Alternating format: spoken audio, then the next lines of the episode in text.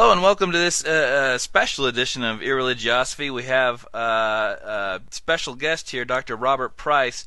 Um, I have been following Dr. Price. I've kind of been stalking him ever since he was on uh, Infidel Guy and the, the, Bible Geek. So I'm really excited.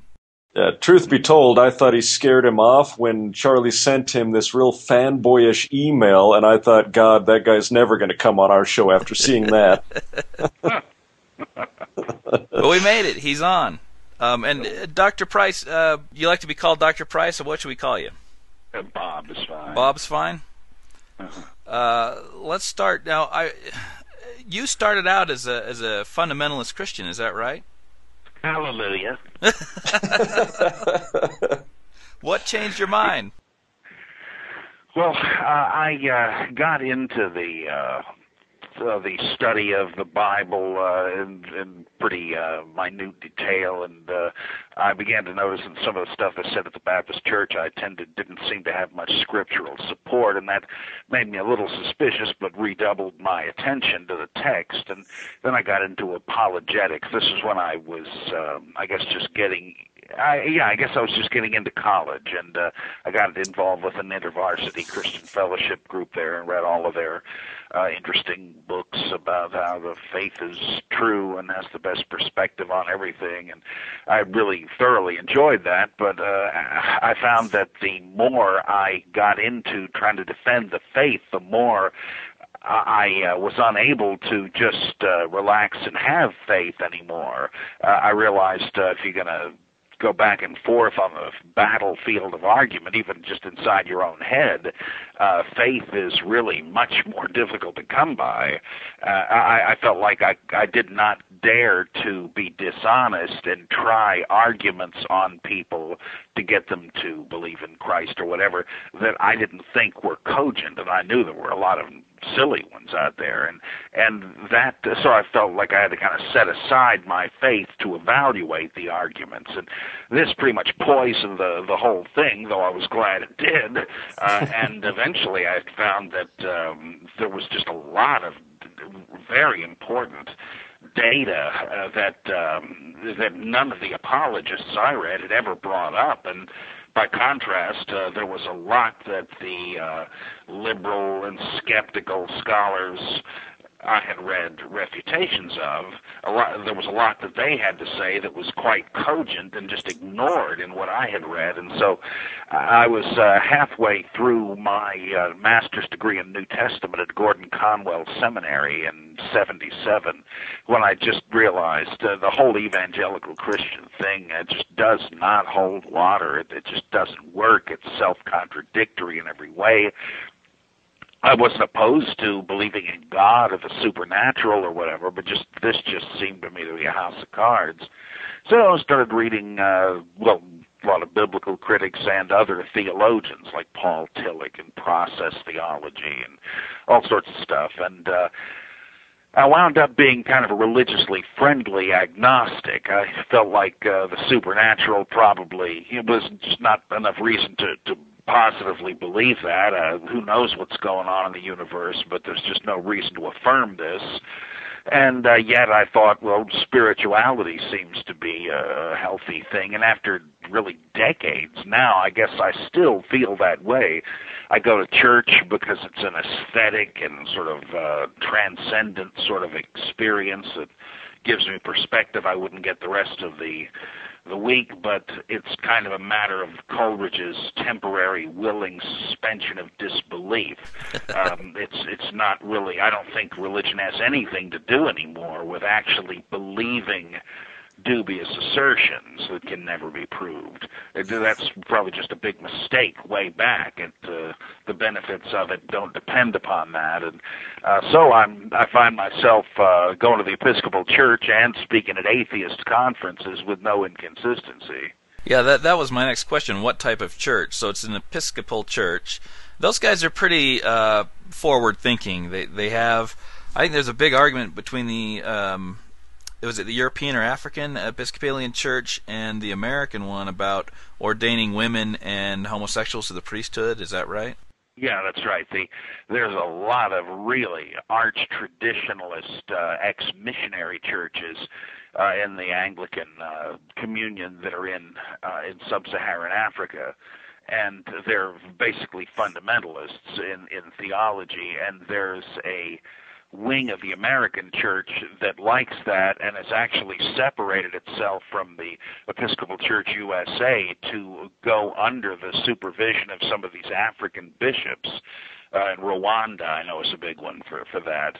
And uh, I I just, I think, uh, though birds of a feather flock together, I'm, if they're happier there, I'm glad. I don't want them trying to force fundamentalism on the, the rest of us in the church. Well, I'm, I'm kind of curious. You bring up that you still go to church, and I'm pretty sure if Charlie and I ever went to church, we would be stoned. But uh, do you ever get reactions where people are like, "Oh, you're that guy"? Well, I I uh, don't seem to. When I had gone to this church uh, for about three years back in the mid '80s, when I taught at a, a Baptist college down here, and uh, I. Uh, people knew I had critical views, and uh, a lot of people came to discussion groups that I led, and, and so forth. So nobody seemed to mind. Then I went back up to New Jersey for a dozen years, and then I worked first for a liberal Baptist church I pastored. Then I worked for a few years for the Center for Inquiry, the Paul Kurtz group. But then I moved back down here with my family and decided to go to church again. Well, they made a big deal of uh, in their newsletter welcoming me back and reproducing a lot of stuff from some secular humanist newsletter about me. I thought, oh boy, uh, why'd they do this? But nobody ever uh, gave a peep uh, about that if they understood what they were reading. Um, and I assume they did. Uh, they just uh, they made nothing of it, and I get along fine with everybody. Yeah, the Episcopalian oh, church is a little different than the Mormon church, Leighton. We're we're in Utah. Oh. We're surrounded by Mormons. Um, uh-huh. They're they're a well, little uh, folks, that's for sure. Yeah, yeah. well, I'm pretty sure if we walked into any church, you and I, we would be stoned, Charlie. That that's uh, just no the bottom way. line. Episcopalians and Unitarians, those guys aren't stoning anybody. All right. Well, maybe they just spit on us when we walked in. they tend to be. They might they might shrug their shoulders in, in mild disapproval, but I think they're pretty open. That could be a new mode of baptism in Unitarianism for Oh God. Well, hey, um, uh, the uh, when I read the incredible Shrinking Son of Man, it was a really eye-opening experience to me. Leighton and I have done a podcast about pagan precursors uh, to Old Testament and New Testament stuff, but when I read the book, I was uh, stunned by how much the uh, New Testament stuff was cribbed from the Old Testament. Oh yeah, that is amazing. Yeah. Never thought about that before. And uh, I mean, you bring up really specific examples of where where I think Mark has stitched together three things and a, a bunch of the stuff from the crucifixion because no one apparently oh, yeah, was yeah. there, or there was no tradition, and so they just all kind of made stuff up. And the best place to make it up, I guess, to make it sound authentic, was to go to the Old Testament.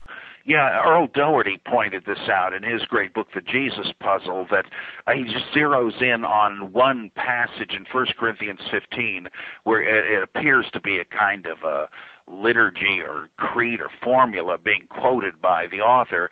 He uh, died for our sins in accordance with the scriptures, etc., and, and rose uh, in accordance with the scriptures. And most people had always taken this to mean uh, that. Um, these events were prophesied uh, whether or not we knew to expect them. But now, in the in the uh, event, having seen uh, Jesus crucified and visions of him raised from the dead, at least now we realize that these things were prophesied. We should have been uh, looking for them. Well, uh, Doherty said, uh, you know, it, it doesn't look that way to me. It, it looks as if what the, the writer means is we know that he died and rose because it says so in the Old Testament. And I thought, well, that's uh, for some of these details, yes. Like, where does Matthew get the idea Jesus was sold out for 30 pieces of silver. It's not in Mark, uh, his source material. Well, what do you know? He got it out of Zechariah chapter 12. He just plucked it out of context. Right. And so I knew some of that had gone on. Or how did he? How did Matthew know Jesus and his family went to Egypt? Was there a tradition to that effect? Uh, no, probably not. He just kind of saw my son in Hosea 11:1 and said, "Oh boy, that's got to be another coded prophecy." So the Son of God, Jesus, must have gone uh, to Egypt and come back. Well, I knew that had happened some, but uh, once I began reading several books that uh, went into great detail about Old Testament sources, like Randel Helms's book, Gospel Fictions.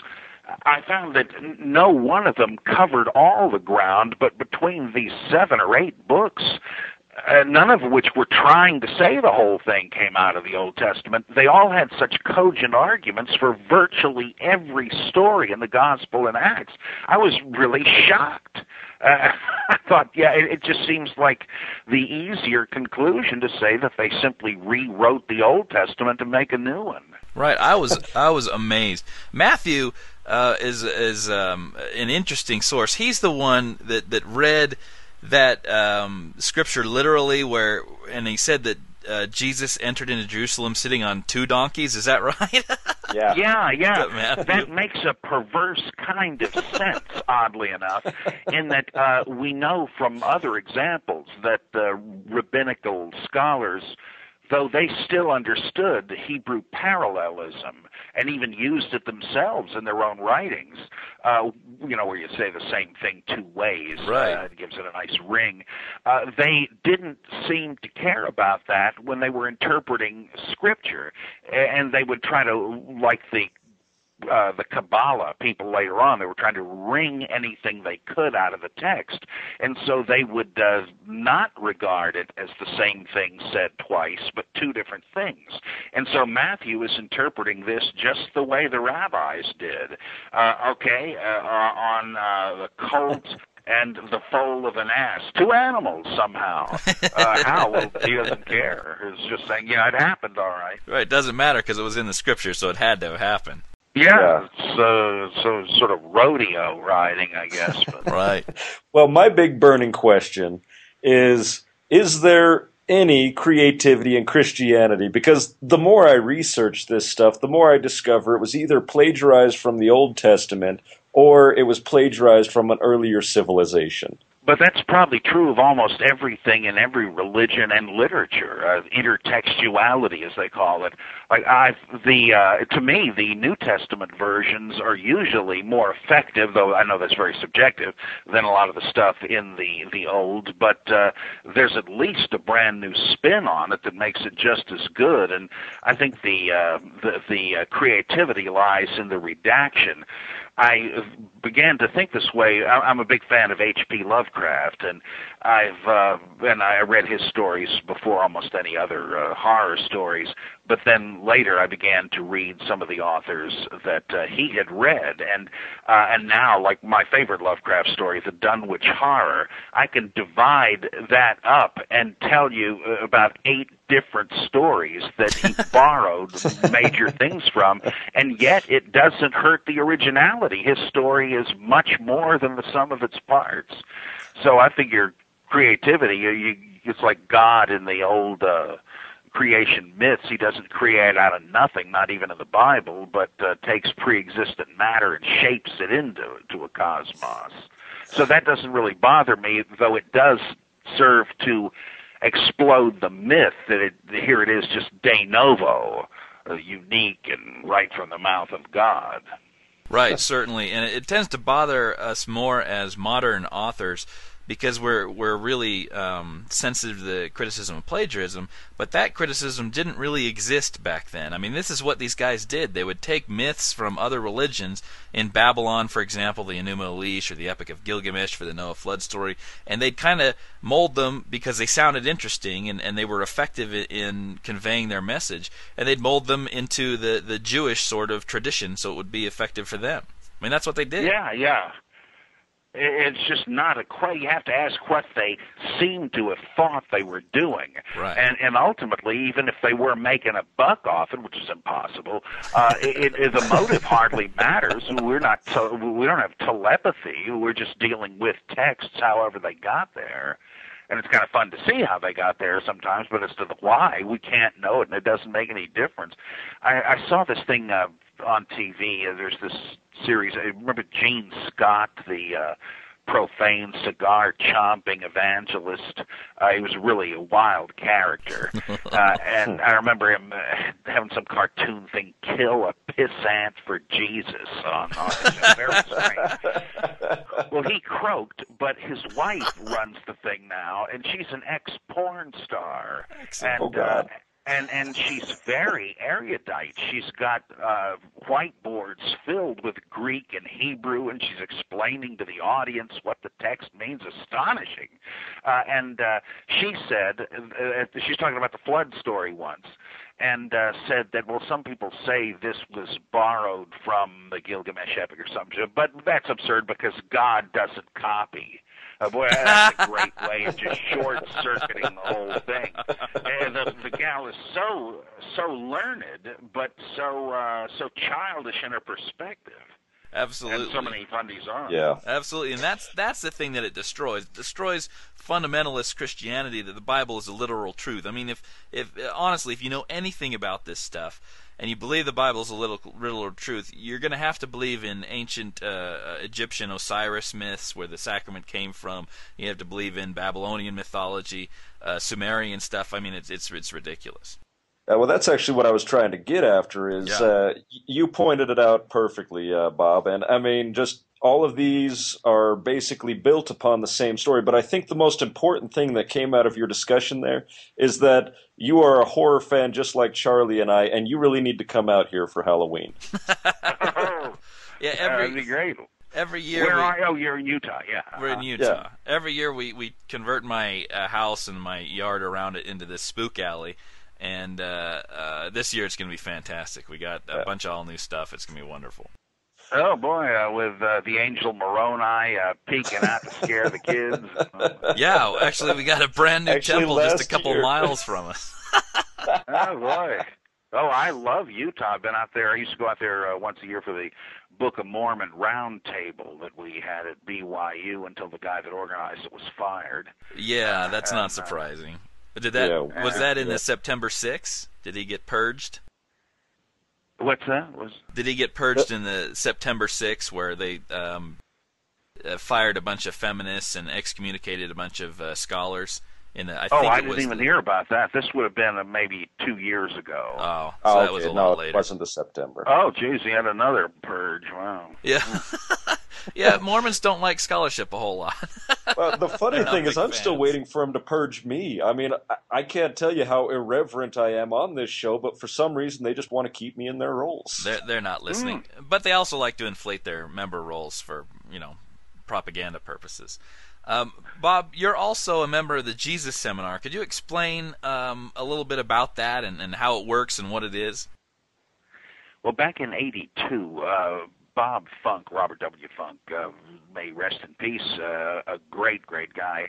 Uh, he uh, he had been a boy evangelist and uh, got that out of his system and became a really innovative New Testament scholar and grammarian, just incredible. He and John Dominic Crossan decided that it was about time that historical Jesus studies, which have been going on for a couple of centuries, be brought out of the ivory tower and kind of forced on the public awareness. Uh, and a lot of um, colleagues didn't care much for that and kind of knifed uh, Funk in the back, making it look like the Jesus Seminar was a bunch of dangerous lunatics when, in fact, they were just saying the same thing mainstream scholarship always had Right. but certain people wanted to keep under wraps so as to reduce controversy. Well, what he what they decided to do was to get well to do with the Gospels as histories. What the United Bible Society does periodically, trying to come up with a critical text comparing all the different New Testament manuscripts, because there are thousands of them, and they're uh, usually minor, but loads of little uh, disagreements and hard to tell sometimes. Well, you know, a whole bunch of manuscripts have uh, uh, this phrase, a whole bunch don't. How do you tell? And they debate the pros and cons. And as a result, you'll see uh, footnotes at the bottom of the Greek New Testament where it gives passages an A, B, C, or D rating.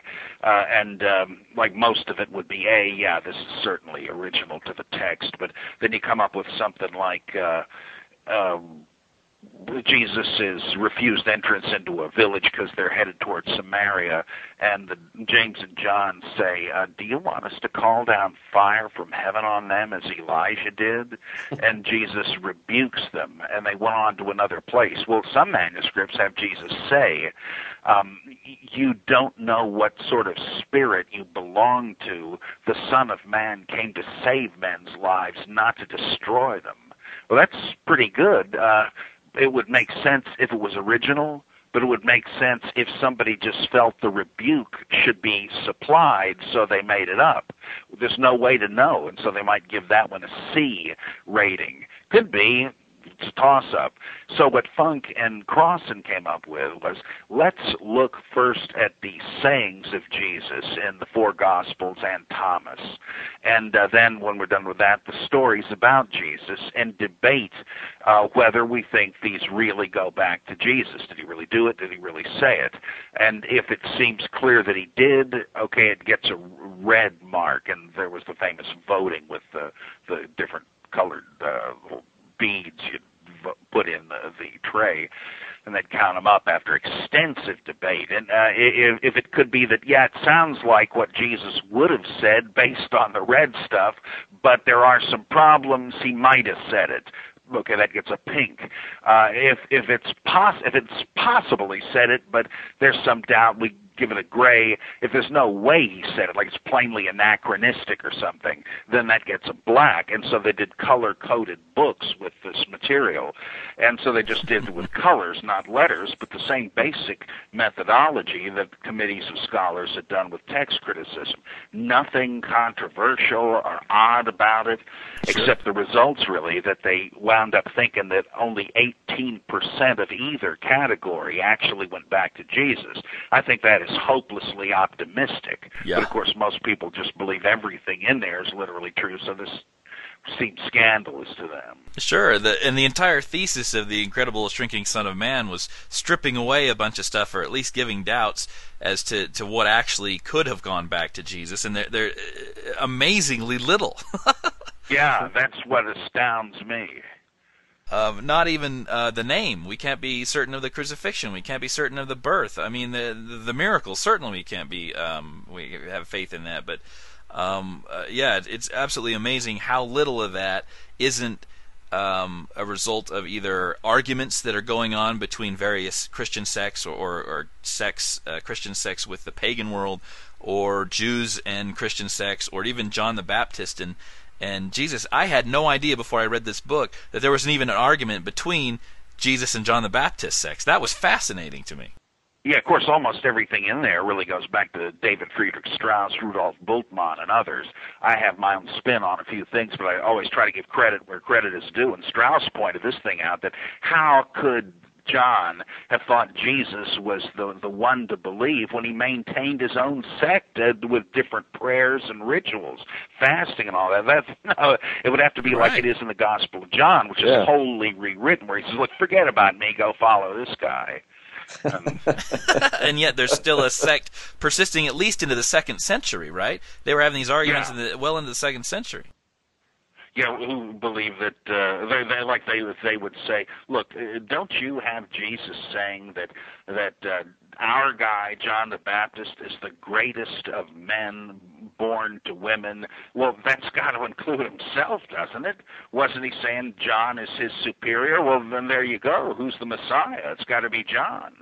And, right. and sure enough, there is anxiety over that kind of thing in the uh, the Gospels because someone seems to have appended to that um, that uh, yet uh, John, uh, whoever's the least in the kingdom of God, the Christian regime is is greater than John. Absolutely, I mean, that is an attacked on. Uh, thing by, by Christians to, to answer that criticism. Uh, it just seems so obvious.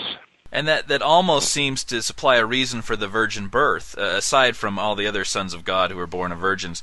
Um, but then they can answer to the, the sect of John, well, Jesus wasn't born of a woman, so therefore. well, uh, Marcion did say that. The virgin birth doctrine has him born of a woman, just not of a man. But uh, Marcion, oh, right, was, right, uh, earlier than the Gospels, I think, he does have Jesus simply descend from heaven in a kind of celestial body that, that appeared to be human flesh, and he's in adult form. Uh, and so he believed, yes, Jesus was not born of any parents. And so that could have figured into that debate. There was a, a proto Evangelion of James also that had um, Mary giving birth in a cave, but this sort of cloud escaping from her and leaving her hymen intact, so she was a virgin even after giving birth. That's actually my Yeah. favorite right there. That's my favorite. That's probably the earliest uh, statement of the uh, perpetual virginity of Mary doctrine that the Catholic Church still promotes. One of my fa- you know the, the midwife hears about it on the road and she goes i can't believe this. So she goes into the cave and she examines mary and confirms it. Yeah, and that's uh, that's really amazing stuff because the perpetual virginity of Mary does uh, fit with Docetism uh, and is incompatible with the opposite view that Jesus was really in the flesh. Docetism, which just means apparentism or seemingism, from dokeo to, to seem, that's like this view that Marcion and others had that Jesus didn't really have a fleshly body. It's just that it, obviously to communicate with human beings, he had to appear to have. Right very Uh, similar and, to uh, that- that's all it was. very similar to some of the gnostic um, gospels where they have jesus i guess um, laughing as uh, they crucify the wrong guy right like he's tricked them yeah, into crucifying they the wrong guy to their eyes, I'm being crucified down there on the cross of wood, but you know better, John. In fact, Yeah. in that same text, the preaching of John, part of the Acts of John, uh, there's uh, it couldn't be any clearer. John says, "Well, let me tell you what it was like to follow Jesus. I noticed he left no footprints in the sand. I noticed when I sat beside him at the table, he ate no food. I would touch him, and my hand would pass through him, or it would be like striking steel, and you could never tell which.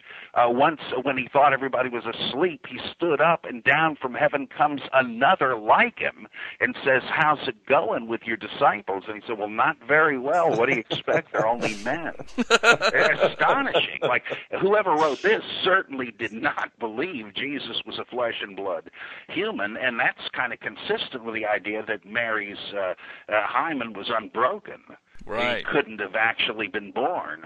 Right. Surprising they kept that in the story. he's not Wait. a man You know, the interesting thing is, is uh, I mean, even uh, about another man coming down and speaking to Jesus, it actually makes me think of Didymus Thomas Jude, and and this is a yeah, this is a theory that Charlie and I have brought up, and, and we've just only scratched the surface, bringing it up on Irreligiosity.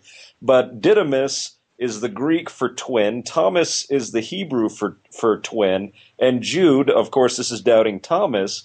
And so it, it's kind of been a theory Charlie and I have tossed back and forth that Jesus had a twin, and possibly when Jesus was crucified, Jude was brought forth and kind of displayed to the to the disciples and such as as the guy. Hey, you know, Jesus really isn't dead because I mean, after he's dead, what do you do at that point? So Yeah, I mean, that- what are your thoughts on There- this? well, there's an entire there's an entire uh, gospel of uh, is it is it the gospel of Thomas um, where he goes yeah, to Judas India Thomas. it says. Judas Yeah. Didymus Thomas. right and he's actually mistaken for Jesus because he is Jesus' twin literally in that gospel Oh, now that's the Acts of Thomas. is that the Acts of Thomas in- oh, Acts. in the uh, in the Gospel of Thomas, i it's uh, made clear that he is equal to Jesus because he's shared the same enlightenment. And Huh. then in the book of Thomas the Contender, which is partly based on that, it actually says Jesus says to him, "You are said to be my twin," but of course the likeness is spiritual. But yeah, um, the brothers of Jesus include a Jude or Judas or Judah, same thing, uh, and uh, so uh, he's got a brother named that, and and Thomas is somebody's twin brother. So that's the inference they drew in the New Testament period. Well, I was just reading a great uh, book called uh, The Creation of the Christ by Paul Louis Couchoud, uh, written in the uh, 20s. Uh, he brought this theory up and he said that, yeah, uh, it's been suggested that the reason you have the doubting Thomas story in John 20 right after the appearance to the apostles in general without saying Thomas wasn't there. First, they're just the disciples are there, he appears just like Luke 24. And then it says, well, Thomas was out getting the pizza when Jesus appeared, and uh, and so he said, hey, guess what? The Lord is risen. He's here. He says, look, I'm sorry, I'm not believing that until I can check out the wounds. And then, sure enough, eight days later, here he is again. Uh, Couchoud says that uh, the point of this seems to be to erase the doubt, to undercut the criticism that that uh, Jesus wasn't risen. It was just his twin brother that uh, played the role. So that is a theory that that uh, you don't hear discussed much, but uh, uh, pretty good one. Yeah, in your book, there's an interesting theory where in Mark, there's this passage where uh, some of the people who are watching Jesus being crucified stick a sponge on the end of a spear, and uh, it's, it's, filled with vinegar, and they give it to him to drink, and, and he uh, dies really quickly after that. So maybe it was you know laced with some sort of drug or something. And Joseph of Arimathea gets you know permission to get Jesus' body down. They put it in the tomb, and uh, you know later he revives, and he's not dead at all. He never died on the cross at all. Yeah, this is an old theory too, and my theory is not so much that that may be what happened to Jesus, though it's possible, but that uh, since this is just like what happens to crucified heroes in contemporary novels, uh, that uh, and, and there are loads of clues about it once you know what to look for in the Gospels, that all four Gospels seem to presuppose a hero story version in which Jesus is delivered from the cross. He's crucified but not killed, and uh, so that that's the triumph. After all, like look at Jesus in Gethsemane. He's uh, praying that God will spare him the death on the cross. He says, "Of course, I'll, I'll do whatever you say." Well, uh, is, is he? Does it make sense that uh, the father's just going to tough noogies uh, you going through with. I mean, isn't that a kind of a shoe dropping that leads you to suspect something else? Jesus is on the cross, and his detractors are saying, "Some savior. He couldn't even save himself. Let him come down from the cross alive, and and uh, then we'll believe." You stupid bastards. That's exactly what's going to happen, uh, and and uh, et cetera, et cetera. Why is he buried with a rich man? Nobody ever explains that. Uh, but surely the reason is, as it is in these various novels, like. Uh, uh, Chaereas and Callirhoe, a famous uh, novel back then. Uh, it's uh, to provide narrative motivation for tomb robbers to see this opulent tomb sealed up. I said, "Oh, let, us go break in. There must be all kinds of great funerary uh, goods in there, like the pharaohs." And uh, then they break in and find out, well, there's not, but there's this person reviving. Oh my God, what are we going to do now? We got witnesses. Let's take them with us. And surely that's what was going to happen. They're going to that that explains how Jesus wasn't abandoned in the tomb, and so on and so on. So I, I'm just convinced that there was this original version of the story in which uh, Jesus didn't die on the cross. Whatever happened to the real Jesus, if there was one, who knows? And there is precedent for that in the Old Testament. I mean, basically. Uh, Abraham demonstrated a willingness to sacrifice his son Isaac. And because of that willingness, God said, hey, you're off the hook. You don't have to do it. Uh, you're very sharp. That's right. Uh, and, and oddly enough, there are there are rabbinic statements implying that some of the rabbis, surprisingly late in the day, were reading uh, some version of Genesis in which Abraham did kill him. And it says, well, we know that the ashes of Isaac or the blood of Isaac or whatever enriched the ground and, and implying it was some sort of a Baal character dying and rising, perhaps, as, as Hebrews intimates. Uh, and that his That's fascinating. Yeah. I'm sorry, go ahead. Oh, he just said that was fascinating. And of course, there's there's precedence for that too. Uh, in in the Old Testament, there was a story about a king who um, prayed to God that uh, if he'd win this battle, uh, he'd sacrifice the first thing that uh, greeted him uh, when when he came back, and you know, I yeah, probably uh, expecting that to be his dog, but it turned out to be his daughter, and he ended up having to kill her, and he had to go through with that. He wasn't let off the hook. and some people have tried to say, "Oh no, no," and explain it away. I don't know. I don't remember how anymore, but it's interesting that you've got. And now, if what the rabbis are reading is the original version, then then what we are reading is a later correction where he escapes from the cross because they found it unseemly. Well, uh, same thing happened with you know the uh, story you just mentioned with Jephthah and his daughter. It's paralleled in the Iliad with uh, Agamemnon sacrificing his daughter Iphigenia so that Athena will allow the the wind to blow and they can leave Yeah. the harbor. Well, somebody didn't like that, and I think it's in Ovid's version uh, Athena can't bring herself to allow this, so at the last minute she takes a doe and makes her look human and whisks the real Iphigenia away.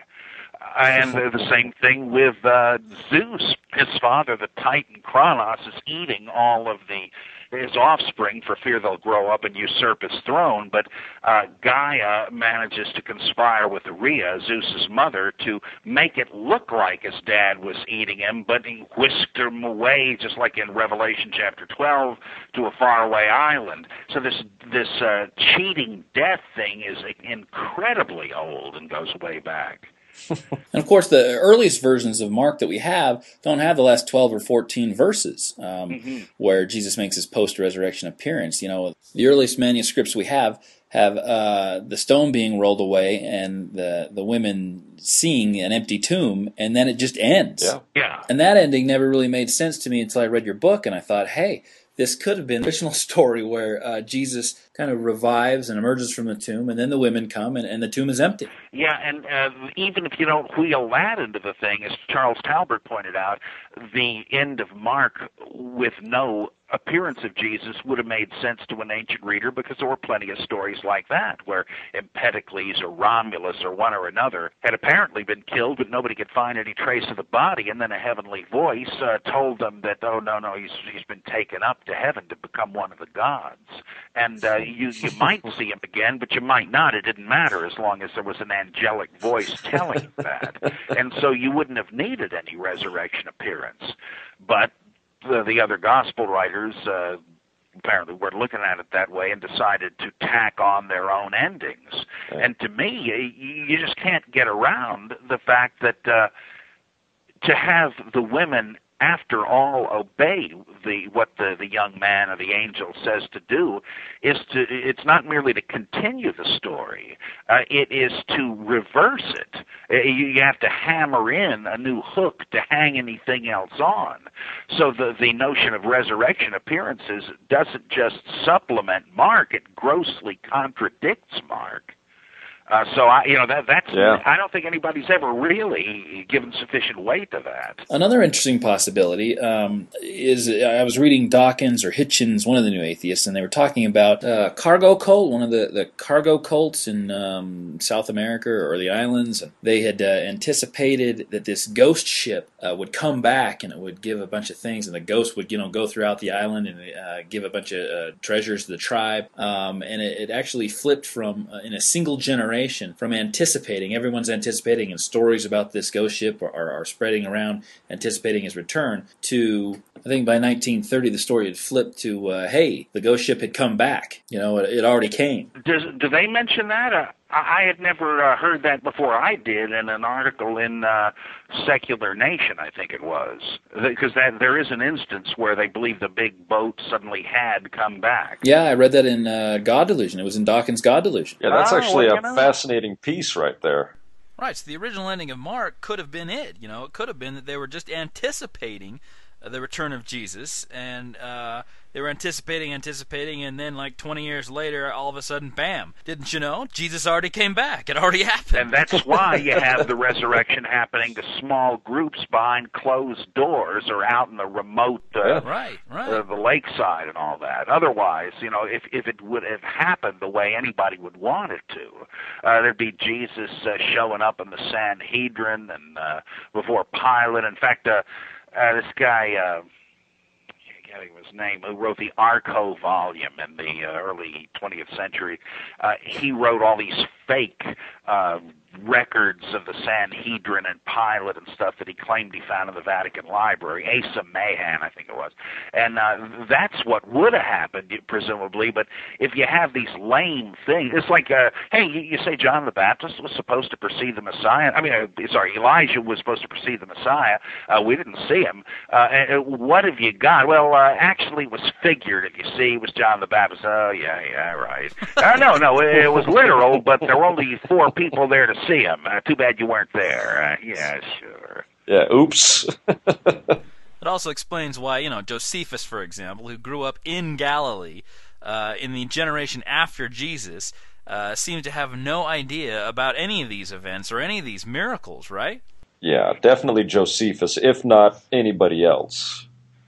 I don't know, uh, but uh, to me, the uh, it's hard to say. Like there were probably all kinds of weird things going on uh, that m- still might not have come to, to his notice. But I think Acts actually is based partly on Josephus. Uh, that it's and and uh, it's pretty clear that the what the Day of Pentecost thing is is completely a theological creation. Uh, it's for one thing, it misunderstands what speaking in tongues is. If you have it right in First Corinthians, it's not speaking other human languages, but uh, but Luke uh, changes it as if it were in order to foreshadow the Gentile mission, uh, which is his big concern. And and yet, if that had if it had happened uh, where uh, Peter says, "Yeah, this blessing uh, can be yours, and also anyone far off, anywhere who believes." Uh, how then can you explain the Cornelius thing in chapter ten, where where the Holy Spirit has to twist his arm to get your butt over there to this Roman centurion and preach to him? Look, I'm sorry, I, I can't. I, I don't associate with this scum. Uh, how is that possible? Or how can Jesus have given the Great Commission to go out and missionize all the nations and have uh, the Christians say, well, what? You actually went to speak with a Gentile? Are you out of your mind? Uh, you know, it's obvious that the statements uh, of, of Jesus telling them to do it are the product of, of somebody trying to win that argument once it had come up. Uh, but uh, it, yeah, it, seems to me they're, they're the very um, solution that they come to for this argument, to answer this argument, undercuts the actual existence of the argument in the first place. In other words, if Jesus had given the, the Great Commission to go out and spread the gospel to all the Gentiles, then why is Peter arguing with Paul? Why did that argument ever take place? That's right. And, and so what do you have with uh, you got the Great Commission go into all the nations?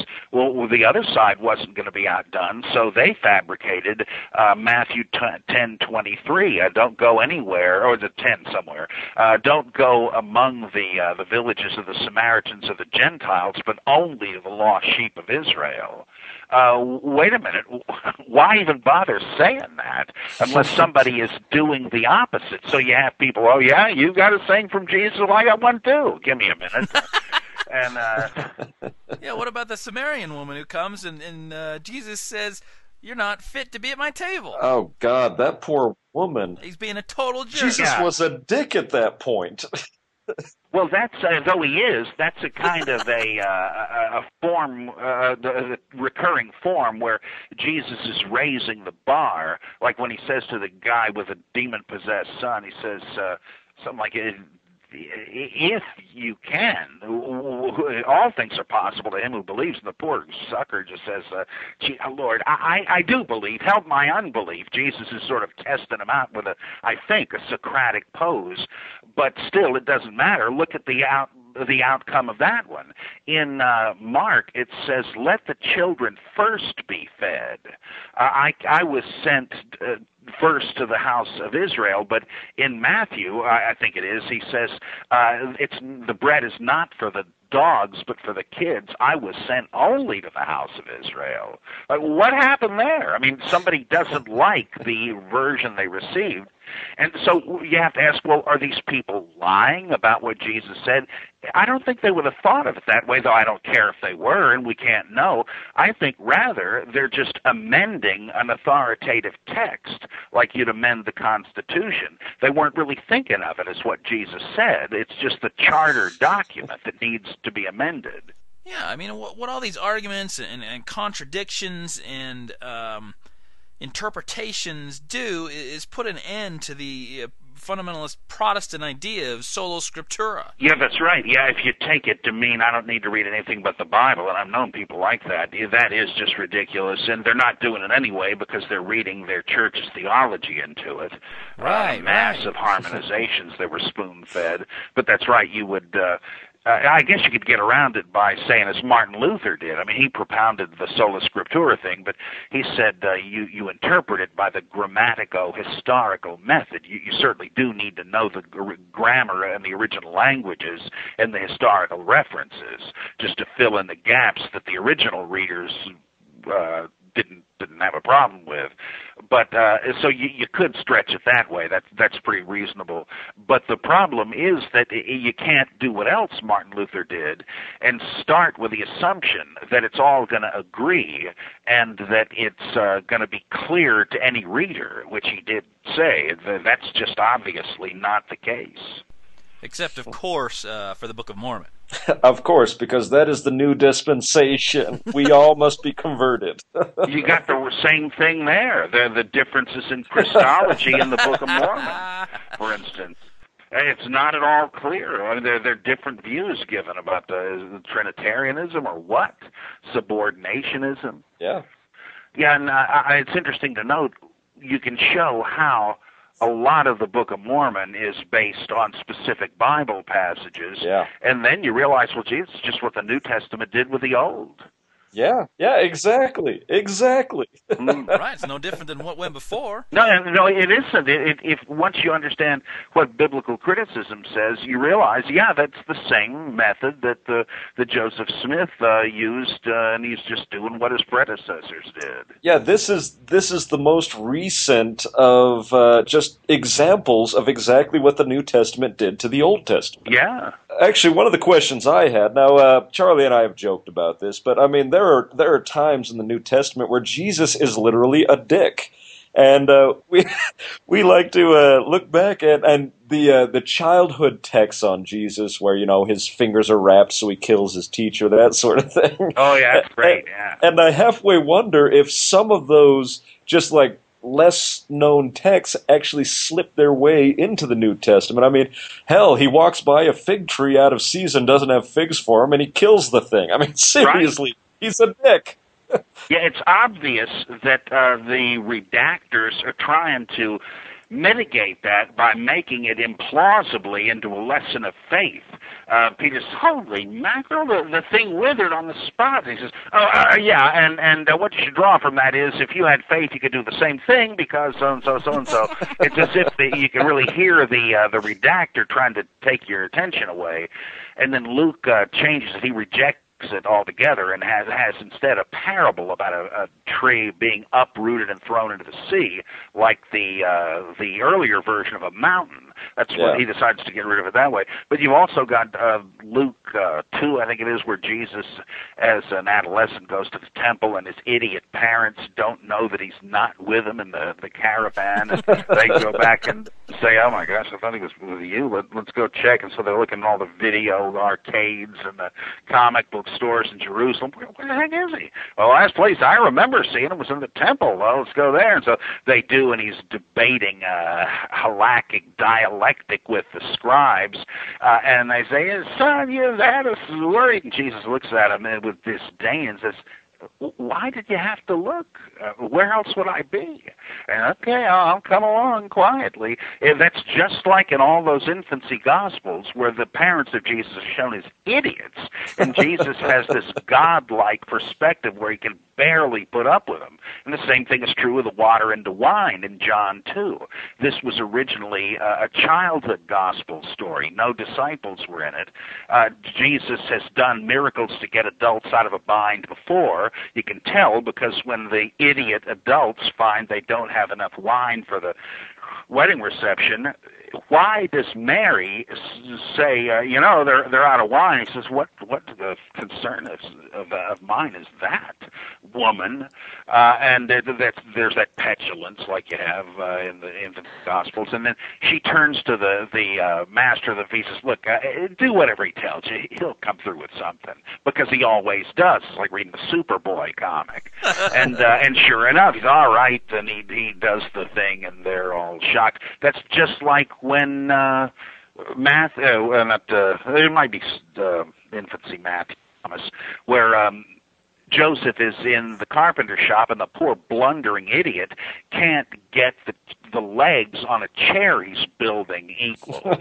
and Jesus comes in and says, "All right, you hold one end, I'll hold the other." And like a faith healer, he lengthens the legs. Uh, and so there's this this constant thing where they're just uh, the the adults are idiots. Or you mentioned the the tutor, uh, ABC, and Jesus says, oh, "I know that already. Uh, can you tell me the kabbalistic meaning of it?" He hits him with the ruler, and Jesus uh, blasts him, and there's loads of stuff like that. So it does creep into the New Testament. Or how about the thing with the? I love this one where after the transfiguration, they're trying to the disciples trying to exorcise this demon, and Jesus' eyes. He said, "What were you, what are you arguing about?" So we thought we could cast out the we demon. Do it ourselves. Yeah. And he he says, "Faithless generation, how long am I going to be with you? How long do I have to put up with you?" I mean, that's like, I mean, that's Zeus come down to earth. Yeah, and that story where uh. Jesus was correcting Joseph's mistake by pulling the and stretching the, the plank out of the correct length, that was kind of a turning point. You know, before then, Jesus' miracles were all, you know, acts of like evil. Like he was killing children who bumped into him and and uh, then the parents get angry at him, and and uh, Jesus makes the parents blind. I mean, yeah. Oh God, those are hilarious. mm. Yeah, all the rest of the parents are getting mad at Joseph. They're saying stuff like, "Hey, Joseph, teach your kid to pray, not to curse." yeah. yeah, that, he says, "Look, you got to stop doing this. The people hate us." And he says, "Look," if, and he grabs him by the neck and says, "If you knew who I am, uh, you wouldn't even say this to me. Uh, it's enough that you yeah. speak to me. Don't touch me." Uh, really amazing stuff. Right, uh, amazing. Uh, uh, getting back to the canonical Gospels, the Matthew, Mark, Luke, and John it's interesting, you know, how many of these uh, events that, that kind of contradict each other uh, that you, you read, and, and, you read this stuff your entire life, but if you read it as it's presented in the New Testament, you know, you read Matthew first and you get that, you read Mark second, which, you know, they used to think that. Um, uh, Mark was just this sort of abridged version of Matthew, you know, like the Reader's Digest version. Um, it turns out that Mark was was uh, written first, actually. Yeah. But you know, you, you read Matthew, then you read Mark, uh, and you go over the same events, and you kind of have this idea that, oh yeah, I remember that event um, from Matthew, and then you read it again in Luke, and um, uh, it seems to confirm this idea, this naive idea that you have that, that all these gospels are, are, kind of agreeing with each other. Um, but you have to kind of take uh, the events and, and, and read them kind of side by side to actually even be aware uh, of these contradictions at all. Uh, and a lot of people read the, these Gospels their entire lives and, and, don't have any idea about this stuff. Yeah, uh, Bart Ehrman said that was the first thing that shook his fundamentalist faith when he looked at a uh, Gospel Parallels book where they had the um, matching texts side by side out of Matthew, Mark, and Luke, and they match generally, but not specifically. And says, "Geez, which one of these did Jesus say?" And uh, he realized it's simply out of the question to say that uh, they're uh, verbally inspired and inerrant. Now that brings up a good question. Um, is there anything in your opinion uh, that that actually does go back to Jesus in, in these Gospels, uh, assuming, of course, that, that Jesus actually exists. Yeah, we're still uh, out on the "did Jesus exist" argument. Hmm. well, the most convincing model, as far as I'm concerned, is that of S.G.F. Brandon, who wrote books like Jesus and the Zealots where he says uh, it, it, looks like there are attempts, or extensive ones, in Mark, but really also in Luke, to distance Jesus from having been thought a revolutionary against Rome. Now, why, where did these rumors come from? Were they a misunderstanding, or was he actually someone like Theudas the magician, or Judas of Galilee, or various other ones Josephus tells us about? And uh, there's look at the um, cleansing of the temple. It says that he stopped anyone from uh, bringing any vessels back into the temple. Well, the the temple was huge, and that implies he occupied it uh, and there were temple guards always posted there, so that implies some kind of a battle. Uh, so either nothing happened, and and Mark has just worked this up, uh, trying to imagine what it would have looked like in utter ignorance of it, or he knew darn well what had happened, but has tried to reduce it to something where it just looks like Jesus is some nut turning over the tables in a church basement for rummage sale, uh, and that. Uh, so I find Brandon's argument pretty convincing except for one thing. It, it seems to me the similarities to these other would-be messiahs and such that we read of in, in Josephus and uh, Plutarch are. Uh, it seems to me more likely that they are the sources for the gospel stories rather than uh, being spontaneous historical parallels. So I, I find that kind of blows that one out of the water. But if I'm wrong on on that, that uh, they've been copied by the gospel writers, then I'd say, uh, yeah, Brandon's probably right. Jesus was a priestly revolutionary. Yeah, it does seem as the Gospels go on, yeah, they take more and more blame away from Pilate and put it onto the Jews. Yeah. Yeah, as you go on, the the the actual prejudices of the time that people were working on the things. Right, and is it better at this time to say piss off the Jews who already seem to be rejecting your message in droves, or say the Roman Empire who uh, has all the political and economic clout? Yeah, so who are they going to play up to? And they kind of apparently envied the status Jews had as a privileged religion uh, in, in the eyes of Rome and felt that they deserved it. And so that would be another reason to make Jews look bad and Romans look good. Yeah, so it's in their best interest to say, "Hey, Rome, we're we're not uh, revolutionaries. We're not trying to upset the apple cart here. You know, leave us alone." Yeah, yeah. yeah. but yeah. then again, why would they be carrying swords then? And why would Jesus say, "Sell your garments, buy swords"? I mean, yeah, really... there's another one that Brandon pointed to. If it, I mean, I suppose Luke could have just made this up because he wants to prepare for the application of the Isaiah 53 quote, he was numbered among transgressors. But that that seems so contrived. That in itself sounds like an attempt to explain away the presence of the swords, which was already in Mark. You know what's going on here? They're uh, they're fighting for him and. Uh, uh, it, so there's a lot uh, to that. It uh, makes a lot of sense. But on the other hand, there's yet another thing in the uh, the Mark 13, uh, Matthew 24, Luke 21 apocalypse on the Mount of Olives. Jesus uh, warns his hearers, originally readers, not to be deceived and to think that any of the would-be messiahs and prophets uh, are in in the Jerusalem siege are the second coming of Jesus himself. Now that implies, I mean, you don't tell people to do what they're already not doing. That that implies that uh, in in the writer's day, that was a problem that a lot of Christians said. Oh, Simon Bar Giora, that's Jesus returned, or uh, uh, Simon Bar Kokhba uh, in 132 AD. That's the second coming of Jesus. What more do you want? Uh, and uh, and we know that uh, from Justin Martyr that Simon Bar Kokhba, was supposed to be the Messiah, uh, and did actually fight off Rome for about a year or so, issued his own coins, may have rebuilt the temple, etc. Uh, that uh, he persecuted Christians that wouldn't accept him as as the, as the Messiah. Well, that implies some probably did, and that's probably who's in view in Mark 13. Uh, the people that said, well, this is the second coming of Jesus. Uh, and uh, so you you've that once you once you have that confusion made, then elements of these other would-be messiahs can start creeping back into the story of the historical Jesus. So he's already cleansing the temple of the Lestoi, as as Josephus says um, Simon Bar Gioris did. Uh, he's already uh, being flogged uh, before the procurator but won't say anything, as Josephus says Jesus ben Ananias did, and so on. So I, I really am distrustful as to whether any of that is original to Jesus, and if it isn't, then we're back to a unknowable, fictive Jesus. Now we're starting to uh, run out of time a little bit here, but since you brought up Josephus, I do have one question. You know, there are two mentions of uh, Jesus in Josephus. Now, there's almost universal consensus uh, among scholars, uh, as far as I know, about the second of the two mentions.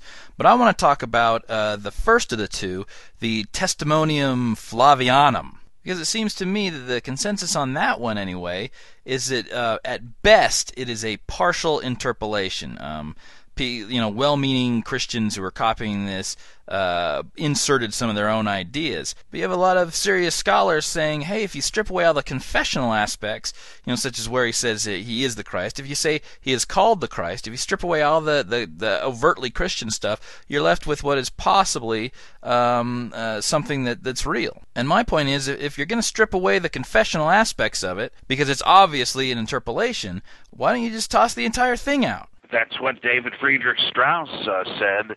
Once you see the point of a thing, the tendency of it, and discount that, you really have no reason to think there's any legitimate uh, remainder left. There's no reason to believe the whole thing wasn't cooked up for that reason. It's like taking a bad text and making it into a good one. It, it's as if Ehrman and all these moderate guys said, uh, well, this is disqualified for these various uh, statements. Uh, let's just get rid of them and, and accept it anyway. There, there's no reason for that. Right. One of the reasons uh, the scholars typically accept uh, the 20.9.1 reference is that Origen, in the end of the second century, when he's um, uh, arguing against Celsus, uh, references that, you know, where they drag James in front of the Sanhedrin. But uh, somehow, even though he's very familiar with Josephus, he quotes him right and left, uh, he totally misses the, the one thing that would have won the argument for him, you know, but somehow he totally missed it. Yeah, he says one thing about Josephus we know he didn't believe Jesus was the Christ. Well, then he right, must have been exactly. reading this.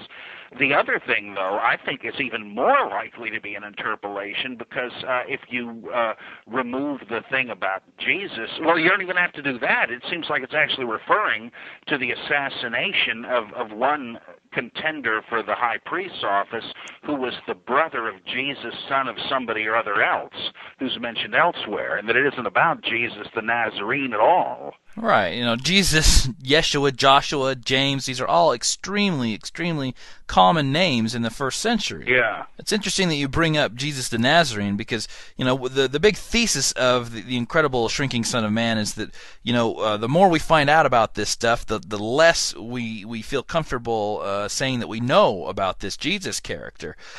Case in point, uh, his birthplace. You know, there's some passages still inside the New Testament that say uh, Jesus, uh, the Nazorian. Mm-hmm. Which you know, like the Essenes, was a, a, a early first century cult. Yeah, which we hear about elsewhere. And Rene Salm has done this astounding uh, book, The Myth of Nazareth, where he goes over all archaeological evidence said to be from Nazareth. And he, he shows how uh, even a thousand years or two uh, before the New Testament period, the Nazareth plateau had been sporadically inhabited, but that there is no evidence of habitation uh, there during the period Jesus is said to have lived. There's only graveyards and stuff, which people wouldn't live by. There's no evidence of this, but there is datable evidence that shows people had begun to resettle it uh, around 50 AD. Now that happens to be perfect for this old theory that when if if there was a Jesus or at least when he's placed there historically there was no Nazareth but by the time the gospels were written there was. And and that's Yeah. why they thought it natural to say oh it means he's from Nazareth.